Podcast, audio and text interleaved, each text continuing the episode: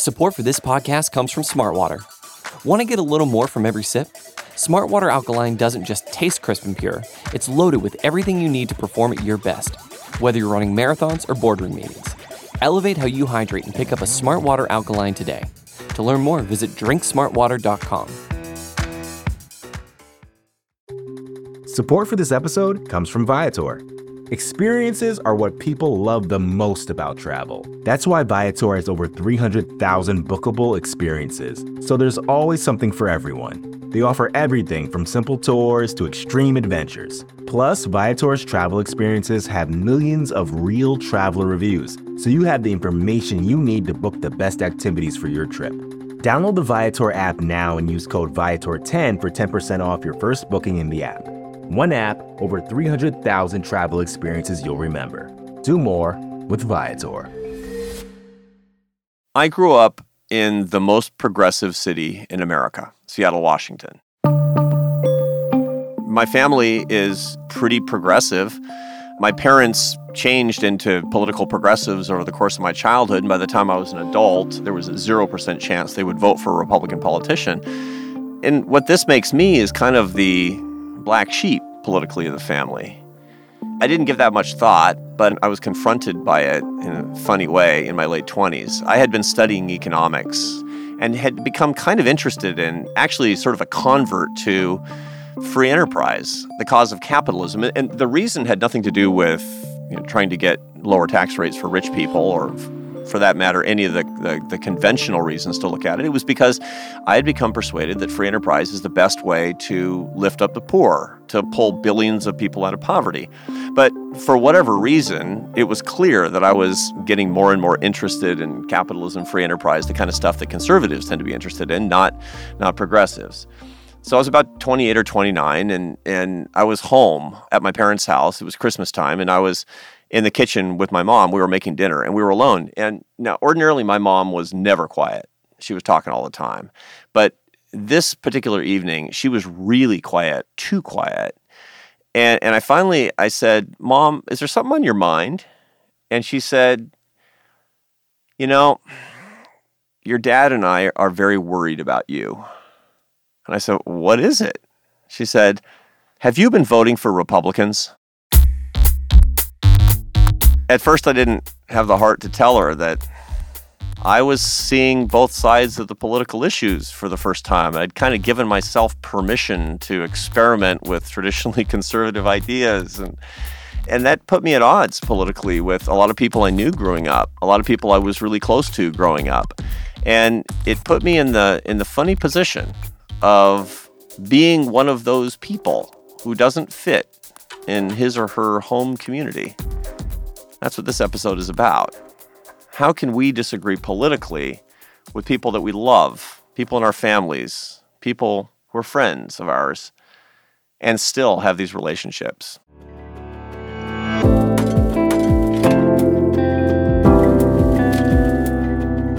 Welcome to the Arthur Brooks Show. I'm Arthur Brooks.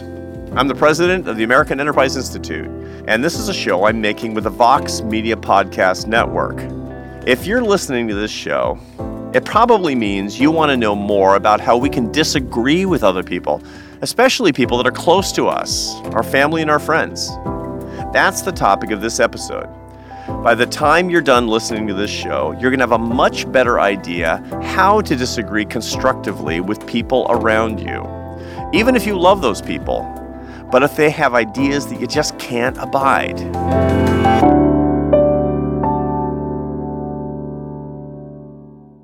Politics, religion.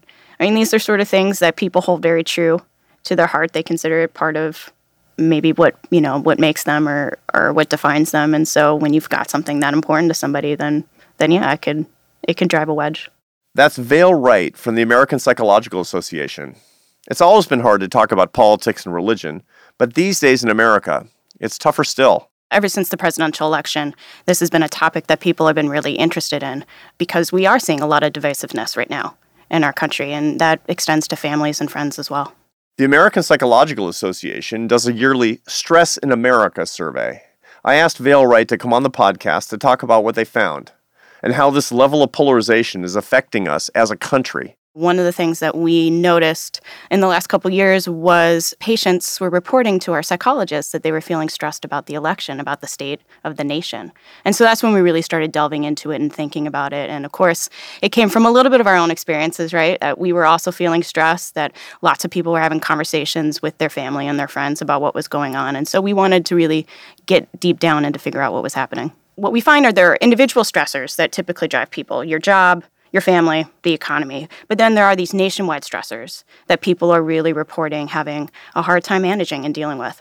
So, as a psychologist, let me dig into this just a little bit more. When I talk to people who are really stressed out about politics, they're never really stressed out about how it's going to affect them personally. This is the weird thing. I mean, I realize that it affects the economy, that might affect your job downstream, or the, the tax bill, or or whether Obamacare exists or doesn't exist. But the people that I'm t- I talk to who are most wrapped around the axle about President Trump or the Democrats or politics in general, they're they're aesthetically really freaked out. I mean, they, they it's almost as if the style of politics offends them personally, notwithstanding how it affects them in terms of policy. So it, is, it seems to me that that's what, more what's going on psychologically here, right?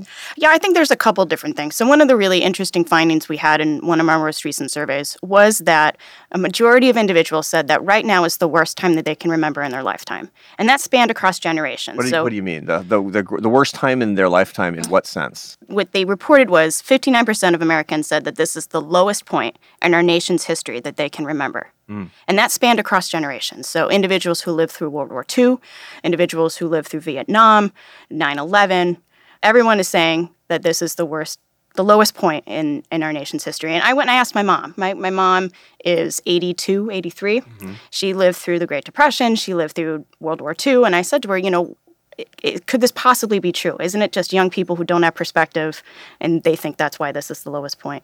And she said, no, it really came down to the discourse. That there was something dramatically different about the way we are talking now and the way that social media and the 24 hour news cycles are perpetuating this kind of you can't get away from it level of divisiveness.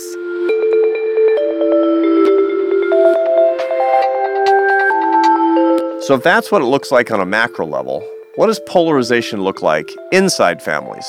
You have to know something about my in laws. That's John A. Williams. He used to be my master's degree student many years ago when I taught at Syracuse University. He wrote me a letter recently telling me about his in laws. I grew up in Arizona and I kind of lean more conservatively. I don't, it, I'm not saying, you know, I'm lockstep or anything like that. My in laws, and I love them, they're awesome they lean more left, kind of center left.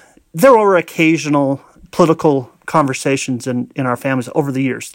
I didn't say much um, or haven't said much at uh, family gatherings just because, you know, sometimes it has a tendency to, I want to say, stir the pot a little bit. And so there's kind of this quiet calculus of, well, I just, I think I won't say anything you know, sometimes we get into a political conversation and all of a sudden the, the emotions start and I'm right.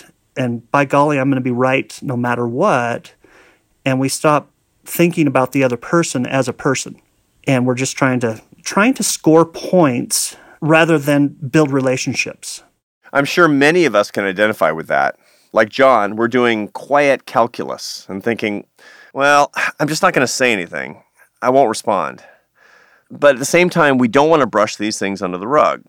So let's say you do respond, and then things get completely out of control. Everybody gets all worked up, and there goes your family dinner.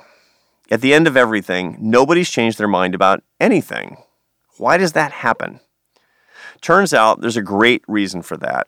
I talked to Greg Trevors, who's an assistant professor in the Department of Educational Studies at the University of South Carolina. He's spent a lot of time studying exactly how people change their minds. Hey, Greg, welcome to the show. Thanks so much for having me on. Tell me a little bit about your field of expertise and what brought you there. Yeah, so generally, I'm interested in to see how people change their minds about controversial topics, particularly controversial topics in science. So I've looked at climate change, evolution, uh, genetically modified foods, and most recently, vaccines. I'm interested to see what people's beliefs are about these topics, their cognitive processes as they process uh, corrective information, and what emotions they are feeling as they process those corrections to see whether or not we can develop something that um, is successful. And if it's not, find out why. Because it's just uh, one of these intractable problems that I think deserves a lot of attention. Do most people change their mind when they're presented with really con- convincing information or, or at least really credible information on contentious topics? Or do most people find some reason not to believe the new information? Fortunately, most people will change their mind in terms of updating uh, their thinking in, with new information. So if you give them someone a fact, um, they'll take up that fact and they'll you know believe it. But on contentious issues, sometimes what we see is this almost like of a whack a mole thing that happens where you may correct a specific fact, but then they may express um, a more negative attitude about something else related.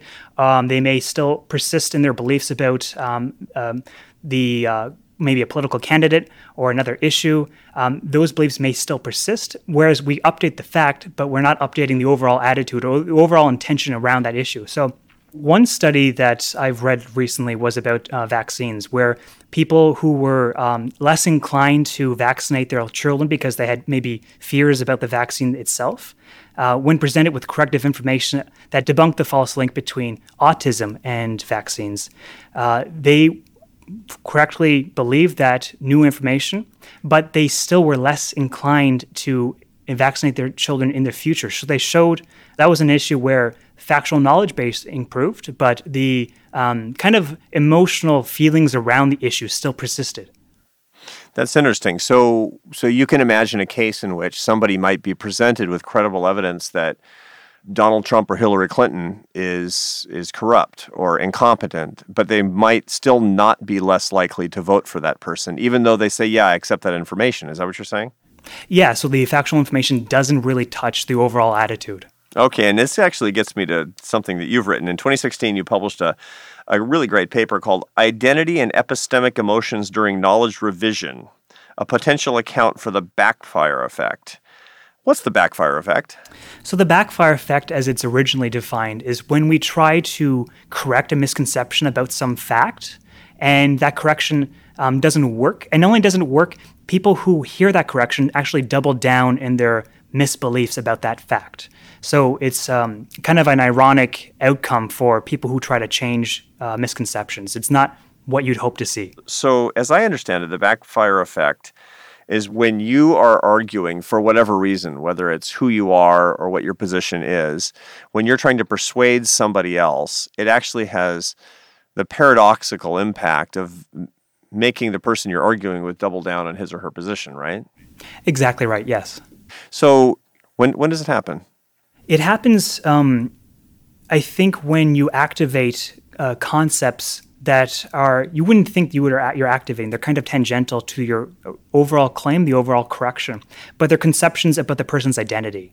So if I identify myself as a healthy eater, and you're telling me that uh, GMOs are actually very healthy, and I don't believe that, my correction to that will actually backfire in the sense that I may not believe that GMOs are healthy and may become more negative about that um, after the fact. I would really say it's an interaction between uh, people's sense of who they are and what they believe to be true, and uh, the correction. Corrections, for the most part, overall um, work. They uh, people change their minds along uh, the lines you'd expect. It's just for some people, for a subsample of people, sometimes they are ineffective, and for a smaller subsample, uh, depending on the topic and depending on their personal's uh, uh, people's beliefs about who they are, that actually backfires. So, give me another example of what to not do when arguing with somebody else I'm trying to persuade. By correcting someone, sometimes we threaten their sense of self. If uh, we say something like, um, No, you're actually wrong in that, and here's why, um, that might cause someone to feel threatened. That might make them feel angry or anxious or humiliated. And it's those negative emotions that you want to avoid. Those are um, related to your beliefs and values. And so they're kind of moral emotions. What the emotions you really want to bring about are epistemic emotions. You want to make people to feel surprised and curious. Um, it's okay to feel confused sometimes too, if confusion is done in moderation. But uh, you want to, when you try to correct some people's beliefs, avoid those negative activating emotions. When someone is receiving a correction, um, generally people want to feel like they're morally adequate, they're, they're good, competent people. And that forms a, a, big foundation of how people identify themselves. Hmm. When you go home for Thanksgiving and, and things start to get contentious a little bit, what do you do as a guy who's trained in this? I would say sometimes if I want to pursue something or if I'm, I'm uh, I want to like you know explore something a little bit further, you want to express uh, sincere curiosity. You know, just ask someone, "Can you tell me a little bit more about that?" And do so not in a way that puts them in a threatened position. You kind of show that you are interested in what they have to say and why they are they saying it. But there's usually um, a story behind it, and so you kind of want to probe that a little bit more, and so you get to hear what they have to say, and then they feel heard as well. They get to express their thinking a little bit more, and then you can have, if you want to pursue that, I think the, probably the best way of doing so without activating um, some threat appraisals that people might make is finding ways to reframe the discussion, finding those shared values, and uh, saying to this other person, "Listen, I know we both believe this. I know this is important to both of us. So how can we you know find the best information that supports this value that we share um, are, are, you suggesting that nobody can ever be insulted into agreement i, I don't know of any cases where it worked um, but i know for sure that it just makes your job harder, I think.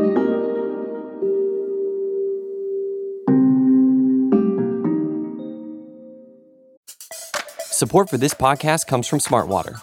Life moves pretty fast. Are you drinking water that can keep up? Smartwater Alkaline has everything you need to stay hydrated, no matter where your day takes you. Whether you're pitching a tent or your next big idea, Smartwater Alkaline can help you perform your best. It delivers a pure, crisp taste that makes it the perfect chaser after a big workout Elevate how you hydrate and pick up a Smartwater alkaline today. To learn more, visit drinksmartwater.com.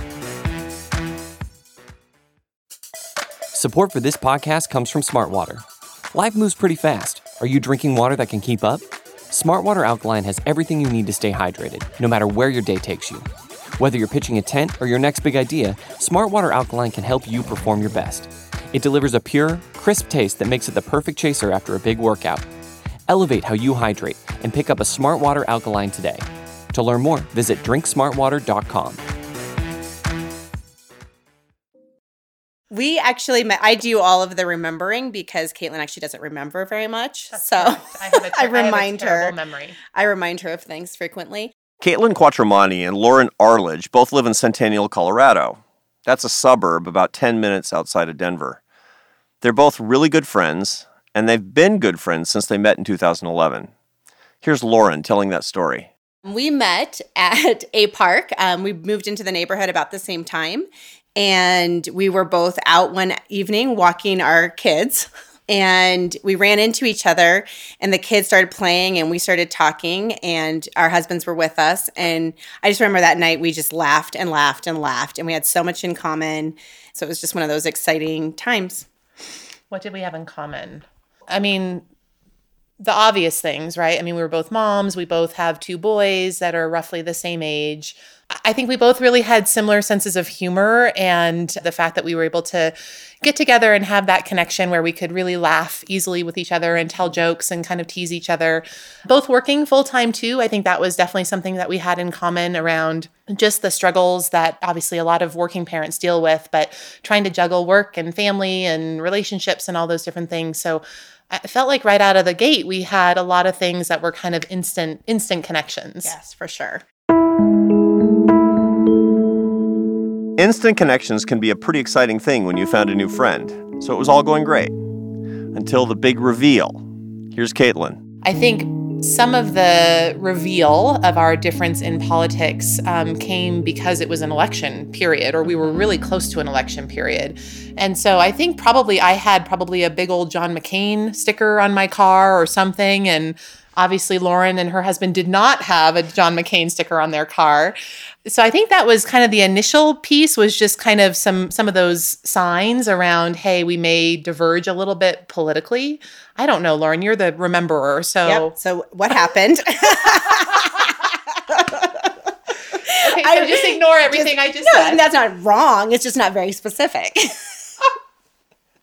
so we were um, Sean and I had moved back. We grew up in Colorado, but we had moved um, back from North Carolina, a small town in North Carolina, and where we came from was um, a very politically divided area.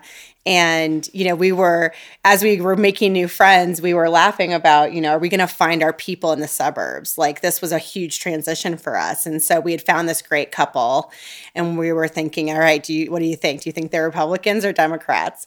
And we were like, well, we sure hope they're not Republicans. And we talked, we were talking about it. And so finally one day we were walking, and I remember so vividly because we were right in front of our house, walking down to the park, and I was like, all right, let's have it.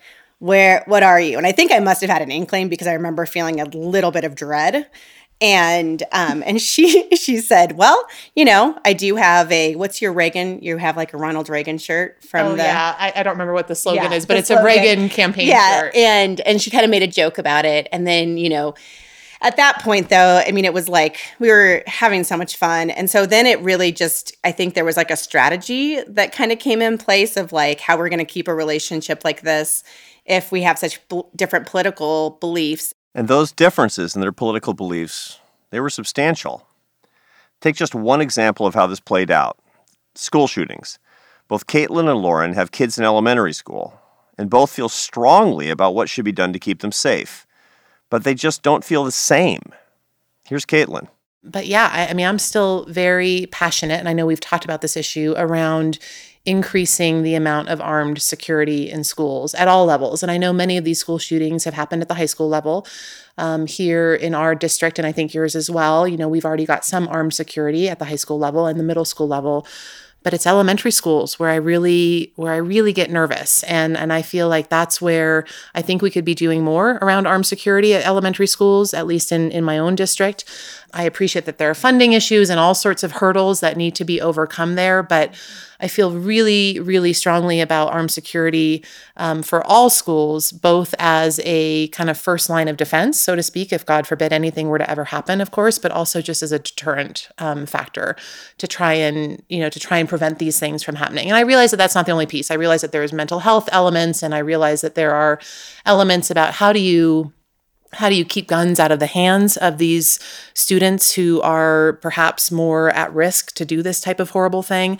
Um, so I realize armed security isn't the only part of the solution, but from my perspective, that still feels like an important part of the solution. And when she talks about arming people in school to protect kids, Caitlin's also talking about the idea of allowing teachers to volunteer to carry a gun at school. Lauran feels very differently about how to keep their kids safe from a shooter. I still feel about it the same way I did before. And I think fundamentally it's just my belief and you know the research that I've seen in terms of what happens when there's guns in places, right? And that the chances of accidents and things like that happening. And I guess for me that's still the risk benefit sort of equation is I don't I don't think that that's going to like that would have solved this problem. And it's not just school shootings. Lauran joined the Women's March last year. Caitlin didn't. Caitlin voted for Donald Trump, and needless to say, Lauran didn't. In fact, it was shortly after that election that they decided to do a TEDx talk called How Our Friendship Survives Our Opposing Politics. I listen to conservative talk radio just about every day, and I volunteered for a few different conservative political campaigns. And I'd say I'm a little to the left, like all the way to the left. I've always been interested in politics. I was a political science major, and I worked as a community organizer and on a congressional campaign. People felt very strongly about Trump. People felt very strongly about Hillary. We were reading a lot of stories in the news, right, about relationships that were being fractured. And and on the extreme side of it, I remember there was a story about a woman who had been married for 20 years or something, and she and her husband, one voted for Hillary, one voted for Trump, and they decided to divorce or something. I mean, it was just a crazy kind of this divisive atmosphere that was happening. I think you and I were both reading some of those stories, thinking, man, like this is this is crazy that people are actually leaving relationships and and that the election and the passion behind the politics is causing relationships to become fractured that should not be happening right i mean how how do we figure out how to not let a, a political election or political issues you know cause relationships to fall apart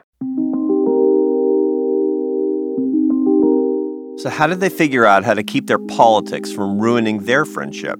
Here's Lauran again. We've kept our relationship strong and stable and, you know, positive, I think, through a level of commitment. Talking about it honestly and understanding that we both feel strongly about the, you know, our perspective and the way that we see the world. Um, and so the the level of commitment and just staying in it, I think. You know, we we talk about things all the time that are hard to talk about. I would also add for me, ultimately, I love and respect Lauran very much. And I think she's smart. I value her opinions. I value her perspective and, and kind of how she came to those perspectives through her experiences throughout her life. And so when we're talking about an issue that may be controversial or contentious or maybe get a little bit difficult to talk through, that to me is what keeps me centered is I may disagree with Lauran on the policy issue or whatever it is that we're discussing, but that doesn't negate or minimize my love for her as my friend. And so disagreement to me does not equate to, you know, just because we disagree about a policy issue means that gosh, you're you're a terrible person and I can't have a relationship with you. Those those things are very separate in my mind. And I think my friendship with Lauran is way too important to me to let any sort of political disagreement get in the way of that. And then there's also this idea of appreciation for the fact that I have someone in my life that I, you know, they that could very easily just be like an other, but they're a person to me. And so that is a good test and a good way to keep us all focused on, you know, I think we would be much better off if we all looked at each other as full people instead of just like issues or politics or the pieces that are really easy to write people off because i i really believe that if you sit and talk to people long enough people come to their beliefs for a specific reason. And once you have that information, the chance to find the place of dialogue and connection becomes possible. And without it, you know, we just stay divided. So when Lauran and I are speaking about an issue where we may disagree, whatever that might be, you know, policy issue, what have you, we really, I think both of us come to that conversation with the commitment that it is a dialogue, that we are going to be willing to hear each other's points of view. We are not just going to shout shout the other person down and and uh, be inflexible on our ability to listen and learn. That to me is what makes our relationship successful in a lot of ways when we're trying to navigate what could otherwise be kind of a difficult conversation.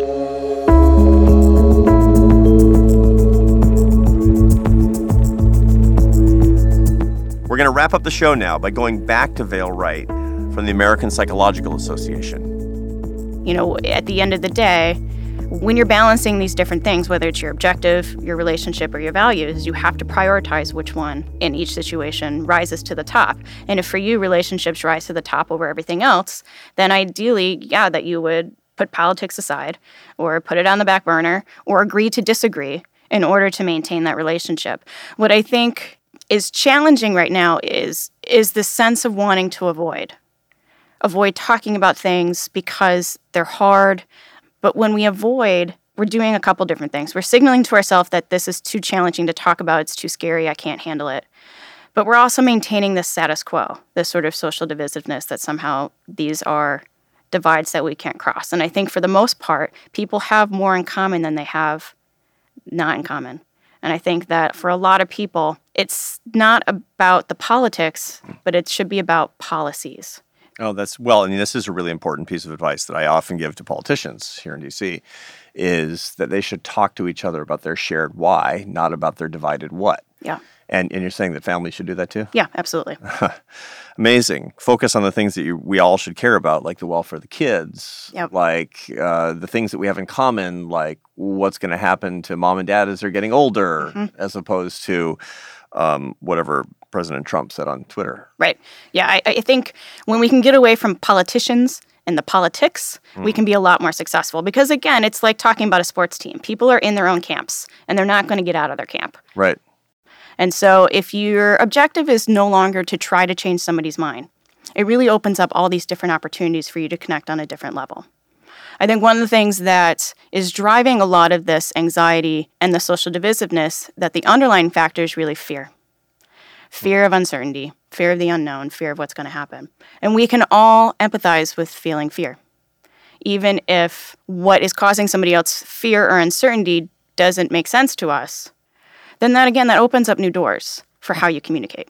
A statistic that I ran across, I think it's interesting, and I'd like you to, to open it up for me a little bit, is that 25% of Americans say that the political climate is a source of tension in their families. Is that consistent with your findings? Yes. That's a big problem, right? Yeah, it's one of four. The, the general rule is to what? for these people that are having this problem. So, in other words, a lot of people listening to us are dreading going to Thanksgiving dinner in a few months. And, and the reason is because they've got an uncle, they've got a, they've got a, a sister-in-law, they have somebody who's really super wrapped up in politics and who's going to be making some statements that they know they're going to disagree with. Give me give me a strategy. Yeah, there are no hard and fast rules about this, to be honest. So you're a psychologist. I need hard and fast rules. Uh, it, it, I'm going to give you the psychology answer. It depends. I mean, some families may decide that the holidays just isn't a time to talk about this, and so they might set some rules right right off the bat. You know that while we're at the dinner table we're going to stay away from politics. If you want to have these conversations, you can have them before or after. For others, this is the only time you might see each other, and so you want to have a discourse about it. But we want to approach these conversations skillfully and using all of the good communication skills that we have at our disposal.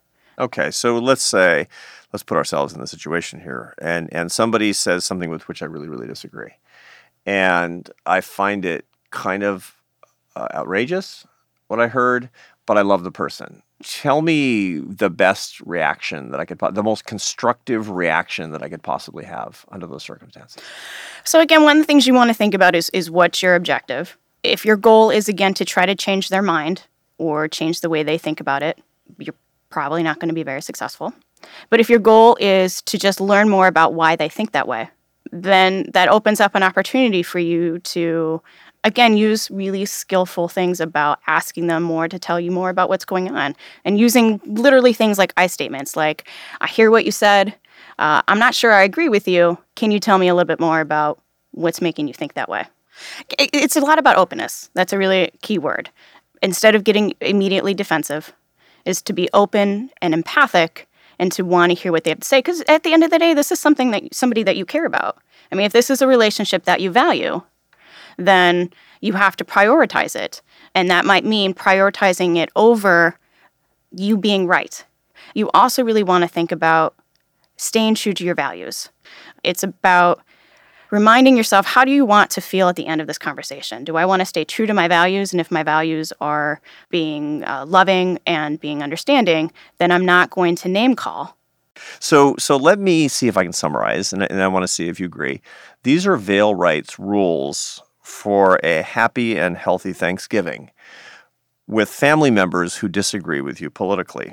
Rule number one be kind. And what that means is be open to different points of view. And it's more important to be kind than it is to be right all the time. Rule number two be true to your values. It's related to rule number one. Be true to your values means not being a rigid SOB who leaves the, the Thanksgiving table saying, Man, I sure am sorry. I turned over the table and threw the turkey at Uncle Jim. Rule number three you're in charge. Choose your reaction. Don't give your power away by becoming a reactive person. Somebody says something objectionable, you choose your reaction to that. And in so doing, you can have a big impact, not just on the other person, you may or may not, you can have a big impact on your own heart. Vaile, how do you feel about the three rules that I use to characterize your views? Uh, I think you made me sound very smart, and I appreciate that. I think that I made you sound exactly how you are, and I'm honored to have you on the podcast. It's great to be with you. Thanks. It was great to be here.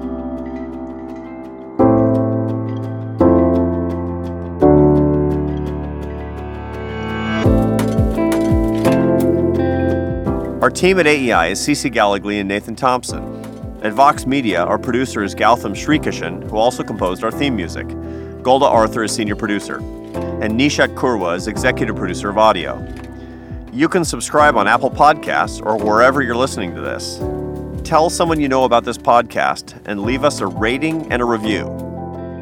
We want to hear your stories of how you deal with disagreement within your family and with those closest to you. Email us at arthurbrookshow at voxmedia.com or you can get in touch with me on Twitter. I'm at Arthur Brooks. Thanks for listening.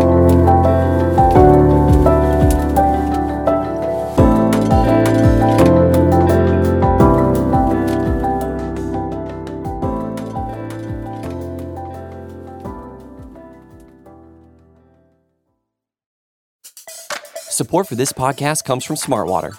Want to get a little more from every sip? Smartwater Alkaline doesn't just taste crisp and pure, it's loaded with everything you need to perform at your best, whether you're running marathons or boardroom meetings. Elevate how you hydrate and pick up a Smartwater Alkaline today. To learn more, visit drinksmartwater.com.